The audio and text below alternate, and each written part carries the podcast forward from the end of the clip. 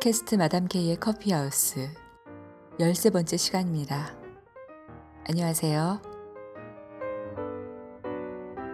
옛날 옛날 아주 먼 옛날 프로이센 왕국에는 커피 냄새 탐지원이라는 직업이 있었다고 합니다. 커피가 국고를 채우는 데 도움이 되겠다고 판단을 한 프로이센의 프리드리히 대왕이 커피를 사치품으로 정하고 과도한 세금을 물리자 커피 밀수가 성행을 했는데 볶으면 냄새가 나는 커피의 특성상 감시의 눈을 피해 몰래 숨어서 가공을 하더라도 냄새까지는 감출 수 없다는 점에 착안을 해서 생겨났던 직업이었다고 합니다. 미하엘라 비저라는 독일 작가가 쓴 역사 속에 사라진 직업들이라는 책에 나오는 이야기인데요. 주로 퇴역 군인들로 이루어졌던 이 커피 냄새 탐지원들은 때를 지어 몰려다니며 아무나 붙잡고 검문을 하고 아무 집이나 불시에 들이닥치는 통에 많은 원성을 샀었다고 하는데 결국 프리드리히 대왕의 죽음과 함께 역사 속으로 사라진 직업입니다. 그런가 하면 우리나라에도 전화 교환수를 비롯해 약장수, 버스 안내양, 변사 등 이제는 사라지고 없는 직업들을 통해 당시의 시대 풍경을 들여다보는 사라진 직업의 역사라는 책이 있는데요. 이 책에는 조선 후기 경성의 소년들이 선망하던 전기수라는 직업이 나옵니다. 글을 읽지 못하는 문맹이 많았던 시절이니까 책을 읽어주던 이들의 인기가 높았을 것은 쉽게 짐작이 됩니다. 그런데 이렇게 책을 읽어주는 사람에 대한 수요는 요즘도 꽤 많은 것 같습니다. 저만 해도 청소를 하거나 요리를 하는 동안 책 읽어주는 팟캐스트를 듣는 것을 즐기는데 이런 팟캐스트들은 대체로 인기가 굉장히 좋습니다. 글을 잘 읽는 요즘 사람들은 너무 바빠서 누군가가 읽어주는 글을 듣고 문맹률이 높았던 조선 후기 사람들은 글을 몰라서 누군가가 읽어주는 글을 들었을 텐데요.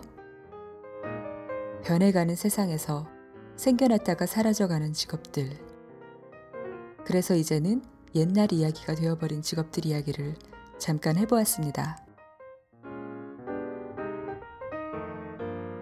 우리는 아마도 그렇게 역사가 되어가는 옛날 이야기들을 통해서 이 세상이 어떻게 변해왔는지를 배우는 것일 텐데요. 그 이야기들은 어느 종교의 경전일 수도 있을 테고, 어느 먼 나라의 신화일 수도 있을 테고, 혹은 엄마의 무릎을 베고 누워 듣던 옛날 이야기일 수도 있을 테지만 그렇게 세상을 가르쳐 주는 모든 이야기들의 진정한 힘은 우리가 살아가는 동안 그 안에 담긴 의미를 찾아가는 것에서 나오는 것이라고 생각합니다.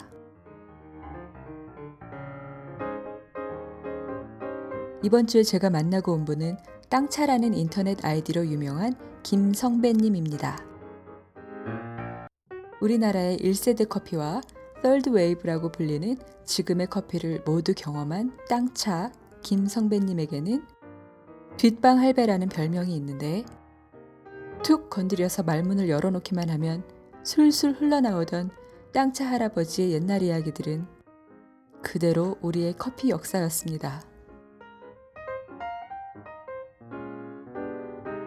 땅차님은 건축을 공부하던 대학 시절에 친구 대신 며칠만 일을 해주기로 하고 찾아갔던 카페에서 목격한 핸드 드립 광경에 매료되어서 커피를 시작했다고 합니다.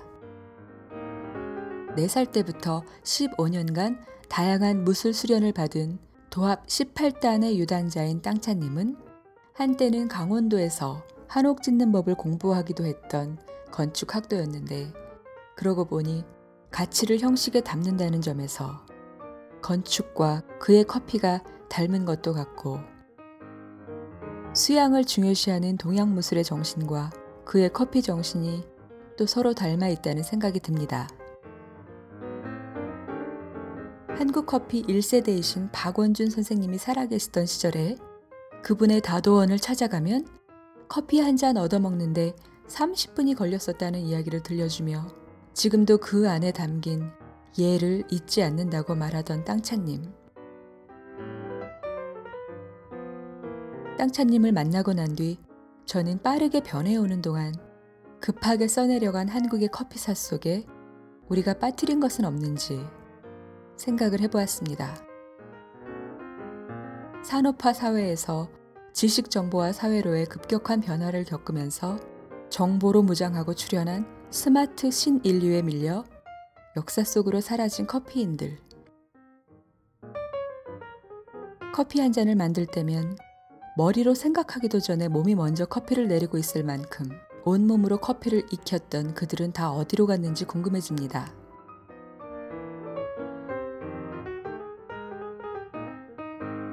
급변하는 시대에 가치를 담은 형식에서 의미를 찾아가는 것이 길을 잃지 않는 해법일 수 있겠다는 생각을 해봅니다.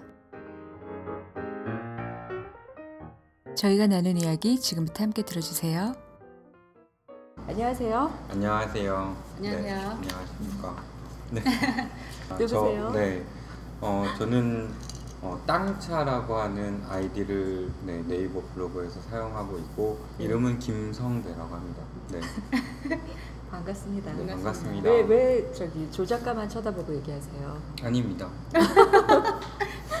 땅차의 옛날 이야기 이게 제목이에요. 오늘. 네. 그래서 그 약간 거슬러 올라가서 얘기를 시작해 보면 네. 땅차님은 아직 우리나라의 로스터리 카페가 네. 한 10여 곳밖에 없던 네. 시절이던 음. 그 90년대 중반 네. 그때 커피를 시작했다고 하셨잖아요. 네. 그때 풍경을 좀 이렇게 이야기해 주셨으면 좋겠어요. 음. 일단은 우리나라는 어, 지하와 2층에 음. 카페들이 즐비해 있었던 그리고 평균 평수는 100여 평을 넘는 대형 카페나 네. 적어야 한 40평 정도 되는 그러니까 지금으로서도 굉장히 큰 규모의 카페들이 있었고요. 네. 당연히 핸- 휴대폰이 성행하지 않던 시절이잖아요. 네. 네, 호출기. 어. 네, 덕분에 카페 테이블마다 전화가 네, 있고 전화기 그치. 공, 너 네, 그거 알아? 쓸수 보디가드. 있었던 그리고 음, 지금하고는 조금 다르다면 그 당시에는 비엔나라고 하는 커피 있었죠. 네. 아직은 이 우유 거품을 볼 수도 없었던 시절에 네. 카푸치노에도 생크림이 올라갔던 어. 네. 원두 커피는 무한 리필을 했던 시절입니다 맞아요. 네. brewer라고 불리우는 커피 메이커 대형 맞아요. 업소형 메이커로 음. 하루 온종일 네. 그로의 커피를 물어보지도 않아요 그냥 비, 비면 그냥 알아서 그냥 이렇게 채워주는 그때가 몇 년도인 거예요? 90, 94년도 대학을 아. 처음 입학했던 시절부터 제가 처음 커피를 접했던 96년도 아, 그, 그 네, 무렵. 그 무렵 어. 있죠. 근데 그러면 그 무렵에 좋은 콩을 쓴다든가 그 다음에 뭐 핸드 드립을 한다든가 음. 그런 분들은 누가 계셨어요? 어, 사실 일반 카페에도 핸드드립 하는 곳들은 꽤 있었어요. 왜냐면 음. 핸드드립이라는 기구는 원래 그 전부터 음. 어, 가정에 보급도 됐었고 네. 네, 카페에도 사용을 했었지만 네. 근데 핸드드립을 전문으로 한다라고 하는 분위기를 풍길 수 있는 곳들은 음. 많지 않았습니다. 음. 사실 관심도 없었죠. 네. 네, 근데 어, 그때만 하더라도 이 이제 지- 각 지방마다 한두 분씩 이름을 아. 들으면 다 알 수 있을 법한 네. 네, 소위 요즘은 이제 three박이라고 불리시는 세 분의 선생님이 계셨고요. 네, 네. 네, 대구 커피 명가. 음. 네, 그 밖에는 이제 홍대에 있는 칼디. 그 밖에 이제 저쪽 경주 슈만과 클라라 네. 이전에 네. 네, 아, 그 거기에? 네, 커피 앤 커피라고 했던 곳이 있었는데요. 어. 네. 근데 지금은 그게 좀 없어졌죠. 일찌감치 없어졌긴 했는데 음. 그러니까 지방마다 한두 분씩 계실까 말까 아. 했었고요. 예. 서울에 있는 분들은 개인이 유명하기보다는 그 당시에는 커피 미학이라고 네. 하는 카페가 있었고요. 네. 카페 라리라고 하는 곳이 있었습니다. 네. 네. 그리고 청담동 일대에 네. 샤갈에 눈 내리는 마을. 어, 네. 샤갈의 멤버들이 만, 나가서 만든 게 예다원이거든요. 어, 그렇구나. 아무튼 근데 이제 그때 이렇게 지방에서 한두 분씩 자기만의 커피를 하던 분들 네. 그분들이 이제 사실 일본에서 영향을 받은 커피들을 하셨던 거죠. 그런 분들이 많았죠. 네. 예, 그 우리가 말하는 그 삼박 선생님들도 네. 모두 동경 커피 학원 출신이라고 하셨죠. 네네. 음, 네, 그러니까 그분들의 영향을 받아서 이제 일본식 커피 문화가 자리를 잡던데 네, 그렇습니다. 정확히 하자면 예. 어쩔 수 없었던 시대라고 얘기할 수 있는데요. 네, 문헌상 고종 황제 때 처음 저희가 커피를 마셨다고 알려져 있지만 네, 그 전부터 커피를 즐겼긴 했고요. 근데 어. 중요한 거는 어, 저희가 6.25 전까지 일제 점령기까지는 커피를 잘 즐겼지만 어, 그 이후로 나라 경제도 안 좋고 군사 정권이 들어오면서 원두 커피를 즐길 수 있는 문화적인 공간이 굉장히 적어졌죠. 거의 사라지다시피 했는데 네. 어, 우리나라가 국제 예, 문화를 유치한 첫 번째 86 아시안 게임과 88 올림픽을 계기로 음. 갑자기 이제 이 외국인들이 많이 한국에 올 테니 음. 그들이 조금 더 이 선진 문화나 휴게할 수 있는 공간들을 만들었어야 했어요. 네. 그래서 갑자기 늘어난 게 호텔, 백화점, 커피숍 등등 이 우리나라에 많지는 않았지만 이제 갑자기 이제 변화가 급속도로 일어날 수밖에 없는 시기가 왔는데 음. 우리나라에 그러한 것들을 경험을 쌓거나 전문가들이 부족했죠. 음. 그러다 보니 가까운 나라인 일본에서 그런 문화의 전문가들을 많이 초빙하고 그런 사람들이 대거 우리나라에 인력들이 들어왔어요. 어. 그래서 사실 90년대까지만 하더라도 우리나라 백화점 다 일본식 백화점. 호텔도 일본식 서비스를 하는 호텔 서비스. 네. 그리고 식당뿐만 아니라 커피숍들도 전부 다 일본 스타일로 빠르게 그 네, 받아들이고 변했죠. 카페는 어떤 거예요? 가장 뭐 쉽게 말씀드리면 어, 너무 친절한 카페인 거죠. 음. 네, 깍듯이 90도 인사를 하고 네. 주문을 가서 받고 네. 메뉴판을 보고 그 다음에 손님들한테 메뉴를 주고 리필도 세 잔으로 줘야 하고 네. 그리고 돌아갔을 때도 깍듯이 인사를 하는 지난번에 우리 얘기할 때 그러셨어요. 땅차님 개인적인 생각으로는 서구 선, 선진국의 커피가 들어오기 전에 우리한테 일본의 커피가 먼저 들어왔다는 게 그나마 다행이라고 여긴다고 하셨어요. 네. 음, 그 생각에 대해서 좀 자세히 더 들어보고 싶어요. 네. 그래서 어떤 정신을 얘기하시는 것 같은데, 음, 사실은 예. 요즘 젊은 분들은 일본 커피 때문에 우리 커피가 망했다라는 얘기를 많이 합니다. 음, 마치 어, 일본 커피에 존속이 되고 이- 거기에 속해져서 그들을 벗어나지 못한 그리고 일본 커피는 비과학적으로 풀어가는 부분이 많았었어요. 네, 사실은 그렇게 따지면 미국이나 유럽의 커피들도 처음부터 과학적이지 않았지만 음. 그들이 많이 밝혀내고 지금도 많이 그거를 개발하고 있는데 그건 마찬가지로 일본도 마찬가지거든요. 네. 서양물을 많이 받아들이면서 그걸 빠르게 이제 바뀌어가고 있는데 어, 오류는 일본 사람이 한국 사람한테 정확하게 전달 못한 부분보다 일본 사람한테 들어간 한국 사람들이 저- 다시 전할 때 말을 옮길 때 그들이 더하거나 빼거나 음, 혹은 단어들 아다르고 어다르게 이렇게 바꿔가면서 우리나라에 잘못 정착이 된 거라고 보는 거거든요. 음, 근데 제가 다행스럽게라고 생각을 하는 것은 어, 서양 문물이 굉장히 이 커피 자체가 서양 쪽에서 발달한 거지만 한국은 동양의 정서가 남아 있는 공간인데 네. 이 공간에 비슷한 정서를 지닌 일본 커피가 먼저 들어와 줘서 우리나라가 그나마 한국적인 느낌의 커피가 조금은 남아 있게끔 자리를 잡았다고 생각하기 때문에 다행이라고 생각을 하는 부분이 있다는 겁니다. 네. 네, 땅차님은 그 네. 동양의 정서에 심취해서 네, 눈에 보이지 않는 것들에 더 치중하던 그런 시절에 커피를 접했던 것이 네, 본인의 성향하고 잘 맞았다고 했는데.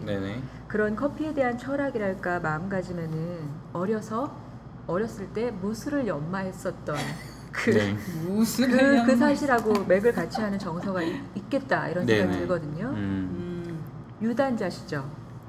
어, 네, 그냥 네, 일단은 아니니까 유, 유단자입니다. 어떤 무술을 몇 단을 보유하고 계신 거예요? 어, 정확히는 합이 13단 에서 이제 18단 정도 되는데요. 네? 네, 근데- 뭐 특공대인데. 네, 그냥 단, 간단하게 뭐 유, 유도 일단 뭐 이런 거부터 시작해서 네. 네, 시작은 태권도. 네, 우리나라 젊은 제 나이 때 남자들이라면 다 했을 태권도. 네. 네, 그걸 4살 때부터 했거든요. 태권도하고 또 뭐가 이렇게 많아요? 어떻게 어, 할수 시작을- 있는 운동은 다 있는데요. 아? 이렇게 역, 그 역도도 했었고요. 어. 네, 그러니까 다 검도도 했죠. 하고? 검도, 합기도, 네, 유도, 그 다음에 그 어, 몇 살까지? 풍, 그러니까는 운동을 마지막 한 게 합기도로 끝났는데요. 합기도를 마지막 한 게 19살까지 했고요. 오. 네, 그런 수련을 많이 네. 해서 음. 어떤 그런 맥락을 같이 하는 정서가 있나 보다. 네. 그러니까는 음. 동양의 정서가 무엇인가를 알게 되면서 사실 커피를 할 때도 이게 동양 정서, 핸드 드립을 제가 좋아하게 된 이유도 네. 커피를 시작하게 된 이유도 어, 그러니까 처음 제가 그그 핸드 드립을 하는 장면을 보고 음. 매료가 됐던 네, 때를 네, 하면 주셨죠. 네. 핸드 드립 하는 장면을 보는데 네. 주변이 다 깜깜해지면서 오로지 그 핸드 드립 하는 모습만 밝게 보이고 네. 거기에 향기가 정말 충만한 그 느낌을 음. 네, 빨려 들어갈 수밖에 없는 네. 그 처음 핸드 드립 하는 걸 본 거기가 커피 마을이라는 카페죠. 네, 커피 마을입니다. 네. 네. 이제 그 커피 마을에서 일을 하던 시기 그때 얘기를 좀 해야죠. 네. 정말 혹독하게 훈련하셨더라고요. 그, 그 막- 제가 네. 원해서 한 게 아니라 그러니까. 네, 상황이 그랬던 네. 시, 시절이라. 네. 아, 뭐 어떤 시절이에요 그때는? 일단 어, 지금보다 더 장시간 근무를 해야만 하는 시절이었고요. 아침 9시부터 새벽 4시까지. 뭐야? 네. 몇년 그랬던 건데 아침에 어, 네, 9시쯤 네, 커피를 그러니까 커피숍이 오픈을 하는 걸 준비하기 위해서 출근을 했고요. 네. 그 당시는 대부분 다 12시, 1시까지 장사를 했어요. 커피숍들이 아하. 대부분 다. 그리고 나서 정리하면 이제 조금 더 늦은 시간일 때가 있고요. 네. 그리고 나서 로스팅. 네, 대부분 로스팅을 네, 그때 했죠. 음. 물론 저 제가 직접 로스팅을 하는 건 아니고 음. 처음에는 다른 분이 로스팅하는 걸 보조했죠. 음. 네. 그 다음에 나중에는 보조하면서도 저도 해 보고 싶으니까 수망으로 또 남아서 연습도 하고. 수망으로. 네. 그 당시는 수망 말고는 방법이 없었어요. 그 당시에 커피를 볶는 기계가 어, 음, 10kg, 음. 5kg 이런 큰 기계들이잖아요. 근데 일개 이제 커피를 막 시작한 젊은 친구가 생두를 구할 때도 많지도 않았고 또 그 많은 양의 기계를 제가 돌릴 수 있는 허가를 받기도 힘들고 네. 또 실패하면 엄청난 원료를 지불해야 되잖아요. 네. 그러니까 아. 네 적은 비용으로 연습을 해볼 수 있는 건 수망이었죠 네, 가장. 네. 그리고 또 그 저보다 선배인 분들이 네. 추천하는 건 다 수망을 처음에 추천하는데 이유는 수망은 눈으로 생두가 볶이는 과정을 볼 수가 있고요. 네, 색깔의 네. 그렇죠. 네. 네, 그리고 그걸 능동적으로 이게 조금 더 그 대응력도 할 수 있기 때문에 음. 당연히 처음엔 다 수망으로 커피를 네. 네, 그러다가 네. 그 선배분들이 이 제가 커피를 시작했던 당시에도 가르쳐 주는 분들은 안 계셨어요. 그러니까는 예를 들면 아, 커피는 이렇기 때문에 이렇게 내려라 이런 게 아니라 네. 커피를 내리거나 볶는 걸 보고 봤지? 그럼 볶아? 음. 약간 이렇게 그냥 설명도 안 해주고. 그렇죠. 네. 그러니까는 그런 과정이 약간 일본 그러니까 요즘 사람들 되게 싫어하는 방법인데요. 네, 네. 근데 저는 그게 정서로 맞았어요. 어. 그분들이 그런 거 표정 하나 혹은 말투 그러니까 평소에 하던 말투가 달라졌을 때 어, 왜 지금 말투가 달라졌지? 아, 무슨 혹은 뜻이지? 네 그렇죠 예, 그런 걸 찾으려고 하면서 아. 오히려 그런 주먹구구식의 그 시대에 적응을 그나마 할 수 있었던 게 아닌가 싶고요. 진짜 그 정서가 맞으면 오, 재밌는 면도 있었겠다. 네 그렇습니다. 남들은 조금 이해를 못하는 부분일 수 있었는데요. 네. 저는 그게 더 깊게 빠져 들어갈 수밖에 없었던 이유였어요. 그때는 이제 뭐 궁금한 게 있어서 네. 물어보면 네네. 음. 그냥 이거 어떻게 해요? 이렇게 물어보면 잘짓 잘못하면 물세례를 맞던 그렇게 배웠다고 아 네. 들었어요. 네 그렇게 물어보면 안 됩니다. 어, 그게? 어, 이건 어떻게 해요? 이렇게 물어보면 정말로 물세를 맞습니다. 어. 네, 아무도 대답을 해주지 않아요. 아 제가 이거를 이렇게 해보고 싶어서 이렇게 이렇게 해보고 저렇게 이렇게 해봤는데 그런데 도저히 답을 못 찾겠습니다. 이렇게 연구를 하고 했다. 그렇죠. 그런 것들을 표현해야 되는 어, 거죠. 옛날 그 영화 중국 영화가 그 당시에는 되게 유명했잖아요. 그때 음, 뭐 그렇죠. 치권 뭐안 가르쳐 주잖아. 계속 딴 거를 연마할 수 있게 계속 알아서 할 수 있게. 그러니까. 그러니까 단적인 예로 어, 핸드드립용 드립포트라고 불리는 주전자가 네. 대부분 0.7리터에서 커야 1.2리터 정도를 사용을 해요. 네. 근데 그 당시에는 물론 커피를 많이 뽑기도 했지만 처음 드립을 시작하는 친구들한테는 3리터 주전자를 줬습니다 항상. 어. 네. 그 이유는 딱 하나밖에 없어요. 손목을 쓰지 않게 하기 위해서. 아, 어깨. 네, 그 무거운 3리터 주전자와 드립 연습은 10g 정도 되는 가루에 얇은 물질기를 부어서 한 잔을 뽑으라고 하면 손목을 쓰, 쓰고 싶어도 못 써요. 무겁기 때문에. 네, 벌벌벌 떨면서 한 손으로 그거 아니, 두 손도 못 잡게 하죠. 한 손으로 그 벌벌벌 떨면서. 근데 그걸로 얇은 물줄기를 잡을 수 있을 정도가 되면 나중에 0.7리터를 집었을 때는 아이고 네, 그냥. 날라다니죠. 네. 네, 주전자 물줄기가 내 마음대로 내가 의- 요구한 내가 생각하는 대로 자유롭게 움직일 수 있는. 네. 그리고 비과학적일 수 있지만 그 당시에는 일본식 커피의 영향을 많이 받았고요. 특히나 우리나라에도 이제 번역서를 많이 쓰신 다도치 마모르라고 하는 카페 바, 네. 네, 그분의 자료가 굉장히 많이 우리나라에 조금 돌아다녔어요. 네. 그러니까는 일본은 이미 커피를 많이 하고 있었으니까 네. 소위 우리나라 분들이 핸드드립에 그때는 핸드드립이 가장 보편적인 추출 기구였고 다들 커피를 한다 그러면 핸드드립부터 배웠어야 했던 시절이었기 때문에 네. 네. 가까운 일본에 가면 커피 관련 서적들 사오는 거예요. 음. 그러니 일본어를 못 하는데 다들 사전 놓고 번역을 하기 시작하는 거죠. 네. 네. 근데 다행스럽게 박이추, 박상호, 박원 선생님들은 일본에도 공부를 하고 오셨기 때문에 네. 커피 스터디에 일본 관련 서적들을 본인들이 직접 번역하셔서 그걸 스터디 자료로 사용을 하셨어요. 음. 근데 막 그거 보면은 그랬다면서요. 천천히, 음, 네, 어 그래. 적당히. 어, 지금 쓰, 쓰고 있는 그거 있잖아. 네. 그게 뭐죠?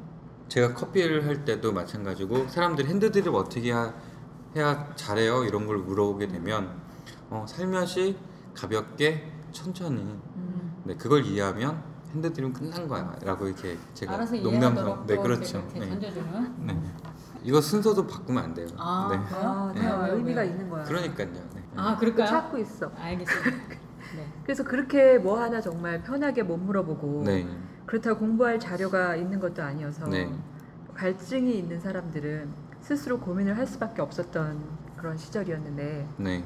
선생님 중에 어느 분이 이렇게 A4 용지에다가 핸드 네. 드립하는 방법 이렇게 적어서 네. 그 매뉴얼을 뭐 10만 원이 넘게 이렇게 지불해야 구할 수 있고 뭐 네네. 이러기도 했다면서요. 음 근데 그 시절에는 네.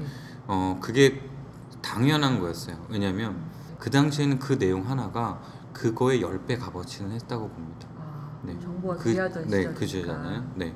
왜냐면 일단 커피가 그 당시에는 원재료가 지금 훨씬 쌌잖아요. 네. 그러니까 물장사라고 소위 얘기할 수 있을 만큼 음. 어, 그만큼 이익을 많이 낼 수 있었던 업종이었어요. 아, 근데 그 업종을 남들과 차별화되게 그리고 구하기 힘든 자료들을 어, 어떻게 보면 쉽게 구할 수 있는 거는 돈을 지불해서 얻는 방법이죠. 음. 네. 개개인을 봤을 때또 자료가 마땅치 않고 그래서 그런 해프닝이 정말 있었던 네. 건데 커피 업계 전체로 봐도 네. 너무나 시장 정보 같은 게 없었던 시절이잖아요. 음. 그래서 그때 그 왜 블루 마운틴 네네. 그런 그런 맛을 내기 위해서 뭐 콜롬비아랑 브라질이랑 음. 이, 뭐 이디오피아 이렇게만 있으면 블루 마운틴 맛을 내야 되고 네네. 뭐더 대단한 기술인 것 같아요. 그러니까 그러니까 너무 너무 부족해서 음. 발달한 기술들 음. 음. 말하자면 어쩔 수 없었던 시절이긴 한데요. 예. 다행스러운 건 이 커피를 소비하는 고객들이 커피의 맛을 제대로 몰랐던 시절이죠. 아, 그때도 스트레이트 커피를 즐겼지만 사실 아주 질이 좋은 커피를 즐기던 시절은 아니에요.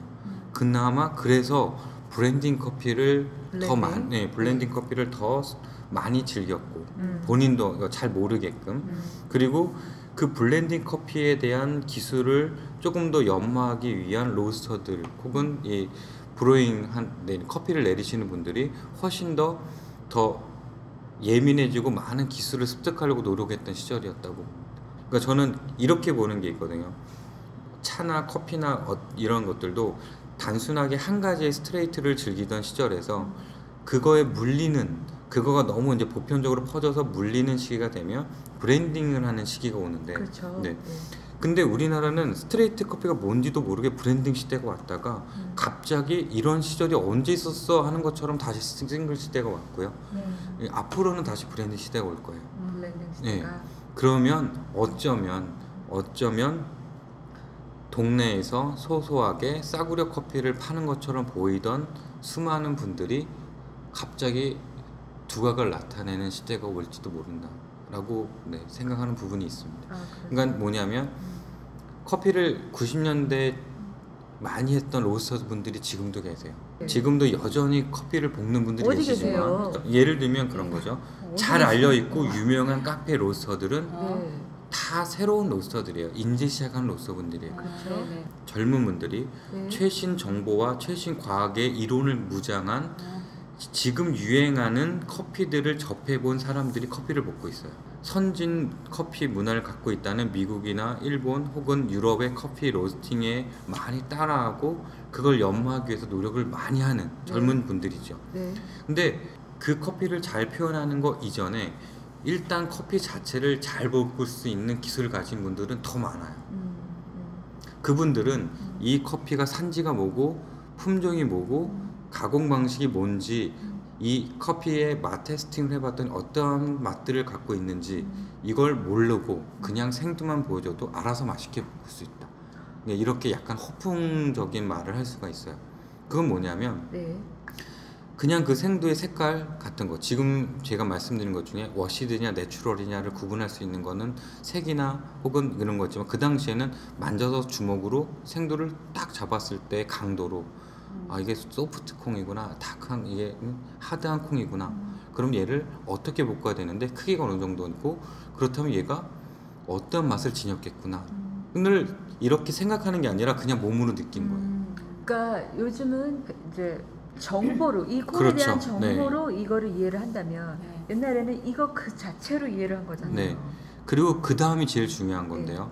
그 다음에 뭐가 왜 중요하냐면 그 당시에는 아까 처음에 말씀하신 것처럼 수시로 거의 30초나 이런 단계별로 계속 콩을 관찰했던 것만큼 이 콩을 볶다 보니까 콩의 변화가 어떻더라. 그러니 그 상황별로 그 변화하는 그 상황별로 내가 대응을 하시는 거예요. 어, 내가 생각했던 것보다 좀 이게 변화가 느리네? 그럼 화력을 어떻게 조정해야지? 이런 식으로 본인이 그 맛을 어떻게 내야지라는 그림 속에 순간적으로 항상 그 어, 대응력이 뛰어난 거죠. 그러니까 그렇게 되기까지 투자한 시간과 정성, 노력 이런 네네. 게 그냥 그대로 몸에 체득이 돼서 몸이 알고 있는 거잖아요. 그냥 네. 저절로 움직이는. 그건 예를 들면 이런 건데요. 네. 야구에 투수와 이제 타자가 서로 이제 신경전을 하는데 이 투수는 커브가 특기고 직구는 어느 정도 속도야. 이걸 알고 그렇다면 이, 이 투수가 직구를 던질 수 있는 확률은 몇 퍼센트고 커브를 이런 정보가 요즘은 다 있잖아요. 네. 그 타자들이 그 정보를 파악해서 하는데 이 사람이 갑자기 그 정보에 없는 변화구나 이런 걸 던졌을 때 그런 정보에만 의존하는 사람들은 당황하게 되죠. 네. 네. 근데 그런 정보를 아예 모르던 감각으로 배팅을 하는 어. 타자는 그거를 왔을 때 대응력이 더 뛰어나다는 얘기죠. 음. 네. 근데 예전에는 그 생두들이 되게 요즘처럼 스페셜티나 뭐 그런 게 아니라 네. 조금 더 old bean이죠. 낮은, 네, 네. 그런 거가 많이 들어와서 dark roasting을 했다라고 네. 많은 분들이 얘기를 하시잖아요. 네. 그랬어요? 아니면 그 당시에는 어땠어요? 그때는 old냐 new crop이냐를 구분하기 이전에 음. 사람들의 취향이 다 dark였어요. 아. 예, 그러니까 시대가 dark를 요구했던 시대였고 네. 사람들은 커피를 쓴맛을 죽였지 네. 신맛으로 볶을 생각조차 머릿속에 없었던 시절이었죠 우리나라는 그러니까 생두가 어, 품, 품질이 떨어져서 dark로 간 게 아니라 음, 전체적인 네. 상황이 다크였다. 일단은 지금이니까 그때가 콩이 안 좋았으니까 커피를 강하게 볶았다고 얘기하는 거지 네. 실제로 그 시절에 커피를 볶았던 분들은 그런 생각을 못 했던 시절이죠 왜냐하면 다들 강하게 볶는 거고 음. 커피는 당연히 강하게 볶아야 하고 음. 그래야 맛있었으니까 그러니까 저도 2000년대 들어서면서 약배전에 한동안 심취했던 적이 있거든요 네. 그래요. 근데 산미가 도대체 뭔가 왜냐하면 강하게 볶지 않고 약하게 볶았다 하는 정도가 2차 파핑이 시작될 때쯤이었어요 네, 2차 파핑이 시작될 즈음 커피를 뺐으면 화장실 가서 그냥 중간에 네, 볼일 끊고 나온 기분인 거죠. 어. 네, 그 정도로 뭔가 석연치 않은 거예요. 왜 그러냐면 그때 당시의 개념에서는 이게 쭈글쭈글 콩은 아직 안 볶인 거예요. 예, 이게 주름이 쫙 퍼져요. 콩이 이뻐야 아. 상품력이 좋은데 반들반들. 근데 이게 쭈글쭈글한 거를 만들 수, 만들면 큰일 나는 거죠. 어. 상품력이 떨어지고 네. 그다음에 분쇄기도 소리가 거칠어지고 어. 수율도 낮고 그러니 그렇게 볶으면 잘 못 볶은 거예요. 음. 그런데 일본에 커피를 하시는 분들 사진을 봤는데 정말 약하게 볶았는데 줌이 잘 펴져 있는 거예요. 어. 그러니까 어떻게 하면 이렇게 볶는 거지? 네. 도, 그러니까 그래서 한동안 그거에 빠졌었죠. 어. 그래서 그것 때문에 제가 뜸들이라는 거를 네 일본식 표현이긴 하지만 음. 아 뜸을 들여야 되는구나라는 것을 그것 때문에 깨닫게 됐었어요. 그렇게 땅타님처럼 이제 2000년대에 들어서 그런 이제 산미에 관심을 가지고 그런 실험을 통해서 이렇게 하면서 지금까지 왕성하게 하는 분이 계신가 하면 네, 그때 그, 그 많던 분들 그렇게 공부하셨던 분들 지금 안 보이잖아요. 네. 음. 그분들이 무대에서 사라질 수밖에 없었던 그 이야기 네. 좀 듣고 싶어요. 음. 일단은 커피 업계가 시대가 흐름이 너무 우리나라가 빠르게 변하면서 판도가 바뀌었고요. 첫 번째는 핸드드립에서 에스프레소 쪽으로 판도가 바뀌었던 게 첫 번째 이유인 것 같고요. 네, 그렇죠. 그러니까는 그 당시에 처음 컵 핸드드립과 로스팅이 전부였던 사람들한테 에스프레소 머신의 도입은 새로운 기술을 다시 습득해야 되는 거였어요. 처음부터. 네, 그러니까 저 같은 경우는 나이가 어렸기 때문에 그걸 접하는 게 큰 부담이 아니었지만 음. 이미 연세가 나이가 40대 이후 50대 했던 분들은 그게 쉽지 않았죠. 또 하나는 우리나라가 2000년대가 접어들, 접어들면서 커피 교육의 열풍을 일으켰는데 네. 그 그러면서 인터넷이 활성화됐어요. 네. 맞아요. 블로거나 여러 가지 카페 관심. 네. 그러면서 수많은 사람들이 커피에 관심을 가지면서 음. 커피가 어떤 거야? 블로그 하는 사람들 또 강의를 하시는 분들 그러면서 커피 교실이라는 것이 막 열풍이고 네. 그러니까 커피를 잘한다고 하면 수많은 매니아들이나 이런 분들이 가서 물어도 보고 어쩌고 이러는데 음. 실력은 있으신 분들이 네. 그분들과 대화를 원활하게 못 하는 거예요. 네. 심지어는 강의나 이런 것들이 초빙을 했을 때 음. 약간 원활한 강의를 진행을 못 하니까 음. 뭐야 저 사람은 실력도 없는데 그동안 이게 너무 거품이 많았던 거 아니야? 이런 식으로 인식이 되면서 음. 또 하나는 우리나라가 8, 90년대를 겪으면서 지식이 풍부하지 않았고 이론이 풍부하지 않았던 시기에 커피를 하신 분들은 몸으로 커피를 배우셨어요.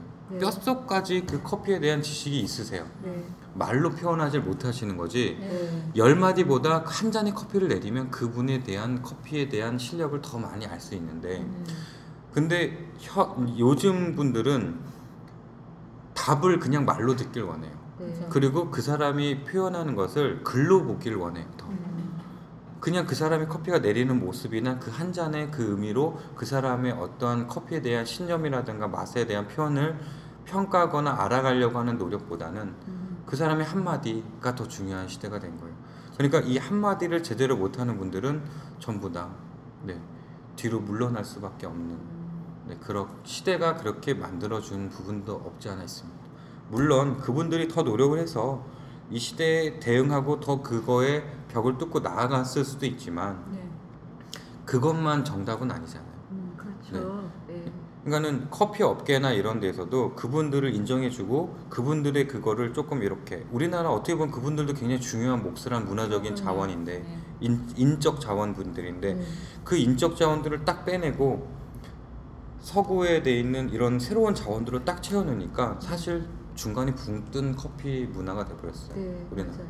그래서 사실은 어떻게 됐냐면요. 지금도 2000년대 초반부터 어, 그러니까 예를 들면 2000 정확히 2005년도부터 네. 2010년도까지는 말솜씨가 좋으신 음. 네, 이런 분들이 두각을 나타내고요. 네. 커피를 오래 한 게 중요한 게 아니라 말을 잘하거나 네. 커피숍이 조금 어, 이- 있어 보이는 장비가 소위 좋은 카페들이 네. 두각을 나타냈죠. 네. 네, 오래 한 게 중요한 게 아니에요. 네. 얼마나 서양 문물을 잘 최신 그 문화를 잘 접목시켜서 카페를 하고 있냐가 더 중요한 시절이었고요. 그렇죠. 지금은 얼마나 많은 미국 커피와 발 빠르게 지금 거의 예를 들면 미국에서 커피를 하고 있으면 한 달도 안 돼서 우리나라 똑같은 거 하고 있어. 음. 보름도 안 돼서. 음. 그러니까 그걸 빨리 하는 사람이 성공하는 시대예요. 그렇죠. 이거는 근데 비단 네. 커피만이 아니라 시대적인 문제인 것 같아요. 그렇죠. 산업화 시대에 네. 기술이 좋은 사람이 인정을 받았듯이 네. 지식 정보화 시대에 지식과 정보가 네. 빨리 많이 서- 습득한 사람이 인정을 받는 거. 음. 근데 이거는 잘못된 건 아니에요. 잘못된 건 아닌데 예. 어, 중심이 없이 흔들리는 부분이 있다는 거죠. 네. 너무 끌려만 다니는 것 같은 느낌이 있어요. 네. 그러니까 그런 걸 느끼는 분들은 어, 소외당하시는 분들도 계시고 스스로가 물러나시는 분들도 계시는 거예요. 네. 네. 근데 그분들뿐만이 아니라 사실 땅차님조차도 이렇게 대외적으로 사실 이런 말씀을 많이 안 하시는 분이잖아요. 네. 음. 지금 너무나 감사하게도 우리하고 얘기를 해주고 계시지만 얘기하기 싫다고 하셨죠. 그러니까 음, 네. 이런 얘기를 사실은 네. 네. 어, 이 팟캐스트라고 하는 거를 듣는 분들은 연세가 많으신 분들, 젊은 분들, 또 요즘 커피에 관심이 많으신 분들이 많이 듣으니까 그렇죠. 네. 그런 분들한테는 굉장히 따분하고 재미없는 얘기가 될 수 있기 때문에 그렇습니다. 이해하기가 힘들 수 있다는 거죠. 네. 네, 정서적으로. 네. 음, 커피에 막 입문하신 분들이 많은 문의를 하신 분들도 계시는데 그분들이 와서 궁금해한다는 게 머릿속에 눈에 보여요. 뭘 궁금해하는지. 음. 근데 저는 그런 걸 알려줄 수가 없어요. 음. 어떻게 해야 로스팅을 잘할 수 있어요? hand drip을 어떻게 해야 돼요? 음. 네. 손으로 하지. 네, 제가 하는 말이 그런 거죠. roasting은 기계가 하는 거고요. 네. hand drip은 주전자. 손으로 그냥 물 부으면 되는 거죠. 그러니까 그들은 답을 원해서 오는 거잖아요. 음. 과정이나 그 스스로가 과정을 밟아가려기보다 네. 답을 먼저 알고 음. 그 답이 틀렸는지 맞았는지를 검토하려고 하는 분위기가 있어요. 어. 그래서 더 훨씬 네. 그걸 잘 못 알려줄 수밖에 없는 것도 있는 것 같아요. 근데 저도 항상 알려주려고 노력은 해요. 네. 네. 그러니까 알려주려고 노력은 했는데 공허함이 되는 거죠. 기가 뺏겨요. 네. 그래서 저를 보호하기 위해서 답을 아끼는 거죠. 대답을 말을 아낄 수밖에 없었던 것 같아요. 좀 기- 에너지가 이렇게 소진되는 느낌이 들더라도 이런 네. 말을 좀 많이 해주셨으면 좋겠어요. 앞으로 땅차님이 이게 나의 소명이다 생각하고 그러면 이제 우리 정리를 좀 해야 되는데 네. 와 긴 시간 얘기했는데 네. 땅차님이기 때문에 공식 질문이 두 가지, 많아요. 어, 어, 세 가지가 더 늘었어요. 네. 어, 네. 제일 선호하는 추출 방법, 네. 당연히 hand drip입니다. 제일 선호하는 드립 기구 음, 지금은 하리오입니다. 왜? 어, 사람들이 가끔 그런 거 물어보시는데요. 칼리타, 멜리타 혹은 융 여러 가지 이제 기구들이 있지만 그동안 많이 사, 써봤고요. 네. 어. 하리오를 제일 적게 써봤고 어. 그렇기 때문에 요즘 하리오에 심취해 있고요. 그러니까 그거의 단적인 걸 얘기하자면 네. 우리나라가 칼리타, 멜리타, 고노라고 드리퍼를 단정져서 얘기했던 시절이 있었어요. 꽤 그러니까요. 오랜 세월 동안. 네, 네. 근데 그거의 시작은 일본 책에 음. 일본 책에 드립을 설명했던 시절에는 하리오가 없었고요. 음. 고노, 멜리타, 칼리타밖에 왜- 없었어요. 왜 일본 그랬어요? 시절에. 아니 그 당시에는 음. 멜리타라는 기구가 일본에 도입이 됐고요. 음. 그리고 일본에서 재빨리 칼리타라는 기구를 만들었고 어. 그다음 고노라는 기구가 바로 태어났어요. 음. 그러니 그 당시에 쓰였던 드립 책에는 그 세 개밖에 등장할 수가 없었죠. 음. 네.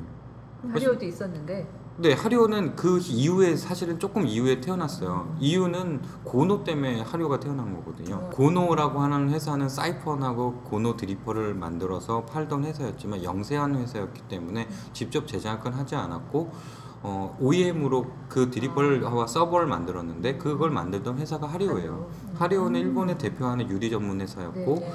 근데 그 금형을 갖고 있었잖아요. 어. 그러니 나중에 자기들도 커피 기구를 만들 때 그 금형을 이용해서 다른 기구를 만든 거죠. 이야, 득템했네요. 네, 정확히 표현하자면 어. 맛의 특징을 반대로 표현하는 드리퍼를 만들어냈죠. 음. 고노는 리브가 절반밖에 없어요 드리퍼에. 네. 정확히는 바닥부터 2.5cm 정도 가는 위치. 이게 제가 1인용이건 써, 2.5. 네 4인용이건 상관없이 항상 그 부분까지만 있습니다. 어. 이유는 공기의 접촉을 최소화하면서 추출 속도를 느리게 만든 거죠. 네. 추출 속도를 느리게. 네, 느리게. 음. 그 에스프레소도 마찬가지예요. 추출 속도가 느리면 음. 과다 추출이 될 확률이 있죠. 네. 근데 과다 추출이 안 되고 잘 뽑는다면 음. 첫 맛보다 향미가 조금 죽어요. 아로마가 열에 많이 노출돼서 아로마가 신선하지 않고 조금 묵은 듯한 느낌이거나 음. 조금 많은 향미들을 잃게 됩니다. 음. 대신 바디감이 높아지고요. 뒷 여운이 길어요. 그 얘기는 혀에서 많은 맛을 느끼기보다 목에서 많은 맛을 느끼게 되는 맛을 띠는데 에스프레소를 빨리 뽑으면 반대예요. 향이 화사해져요. 그렇죠. 대신 맛이 날아가는 느낌이지만 입안에서 그 다채로운 가벼운 맛들을 많이 느끼고 목은 되게 부드럽게 가볍게 넘어가요. 어. 네.